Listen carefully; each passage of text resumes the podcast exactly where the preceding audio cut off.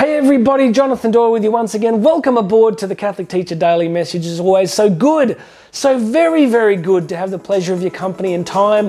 Please make sure you're subscribed on the podcast or here on YouTube or Rumble. Hit those subscribe options and check out all the links here because there is a free 10 week access to my Going Deeper program and also there's links to find out about booking me to speak. If you'd like me to, to come and speak at your school, that would be really awesome or your event, so go and check those out. Today I want to share with you a deep, powerful, beautiful quote from the wonderful Catholic writer Evelyn Underhill. It's a reminder of the power of prayer and why we need to make our spiritual lives and our prayer lives so important on a daily on a daily basis. All right, let's jump in. Let's do it. As your meditation becomes deeper, it will defend you from the perpetual assaults of the outer world. You will hear the busy hum of that world as a distant exterior melody, and know yourself to be in some sort of way withdrawn from it. You have set a ring of silence between you and it, and behold, within that silence, you are free. All right, Evelyn Underhill, quite an extraordinary writer, died very young. Uh, I've got her collected works, which I was reading a little while ago.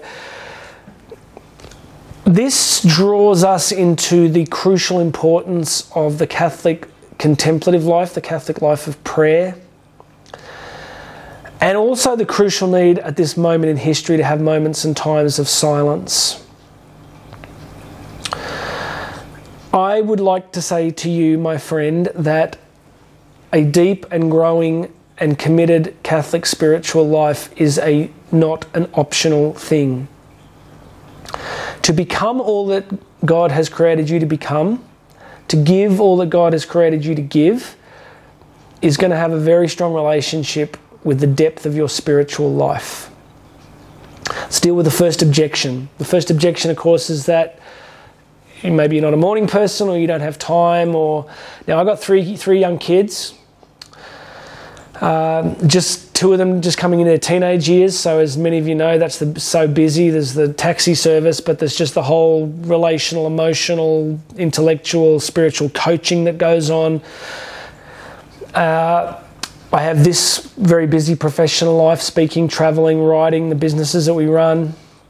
I do a huge amount of personal exercise. I've always been passionate about training. So, as many of you know, I could not think of many days over the last 20 years where I haven't spent at least an hour a day in prayer. There'll be exceptions if I'm, something's happening, it's, but it's pretty rare. Lately, I've been going back to Mass every morning because at the cathedral here, it's just so quiet. And the structure and the ritual and the peace and the quiet are so profound. You know, last week I shared a quote, I think it was from St. Teresa Benedicta of the Cross, who just talked about giving that first hour of the day to God, that you give God that first hour and then you just act. You just go and do your day. You do your work, you just you just go. You trust that if you've given God that opening. So for me this morning, um, you know, I think it's about 5 a.m. I pray the divine office, I pray my rosary. I pray a few other things, and I just have this stillness and silence because it's the only time around my house where it's quiet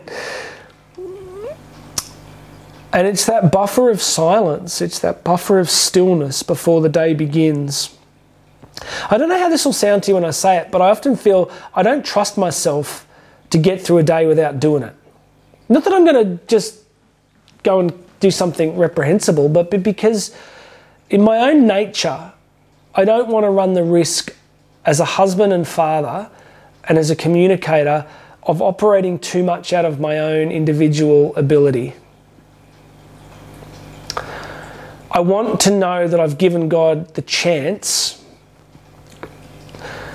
to be present in me in a deeper way and allow the Spirit to guide me throughout the day. So I finished my prayer this morning by really saying, literally out loud, Holy Spirit, please, I ask you today to prompt me, to guide me, to help me to be a good friend, a good spouse, a good husband and father. Like, help, help me, prompt me, guide me. And then I'm free to live, right? Then I'm free to live.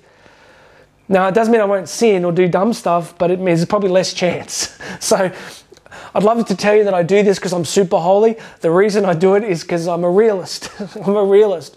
I'm a pragmatist. I, I don't want to take the risk of not allowing Christ access to my heart and mind first thing in the morning and seeking Mary's protection and intercession over all that's dear to me. So, Evelyn Underhill's quote today is just reminding us to put that buffer of silence, to ring ourselves with silence, to protect us from the clamour and the hum of the outside world. And in that moment, we will be free because your day will then go on and it'll be full of noise and chaos and busyness and tiredness and demands, but you'll have done the one necessary thing. Remember, Jesus told us with Martha and Mary that she'd done, she'd done the, the one necessary thing. She'd sat at the feet of Jesus and received. Please make sure you've subscribed. Hit the subscribers buttons for me. Go and check out the links to the Going Deeper program, totally free for you, my friend. And if you want to book me to come and speak, hit that link to my speaking page. There'll be videos there you can watch and, uh, and check all that out. So God bless you. My name's Jonathan Doyle. This has been the Catholic Teacher Daily Message, and I'll have another message for you tomorrow.